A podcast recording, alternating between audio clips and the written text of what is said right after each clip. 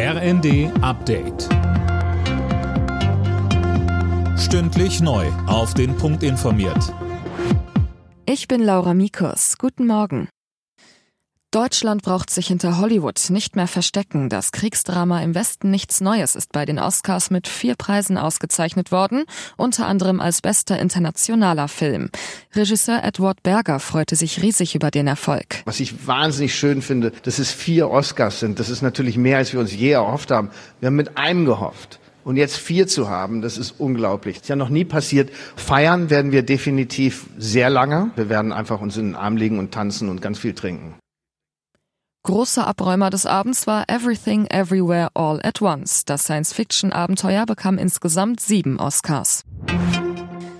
An vier Flughäfen in Deutschland muss heute mit Ausfällen und Verspätungen gerechnet werden.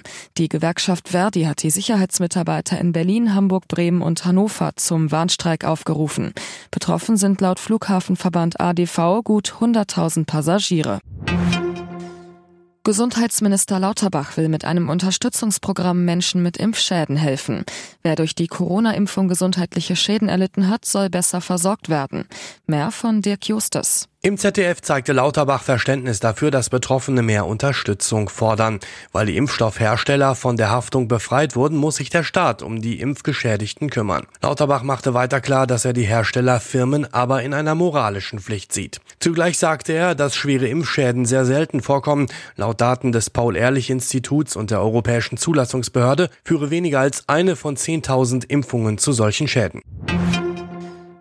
In der Fußball-Bundesliga tritt Union Berlin weiter auf der Stelle. In Wolfsburg gab es ein 1 zu 1. Siege holten dagegen Freiburg und Leverkusen.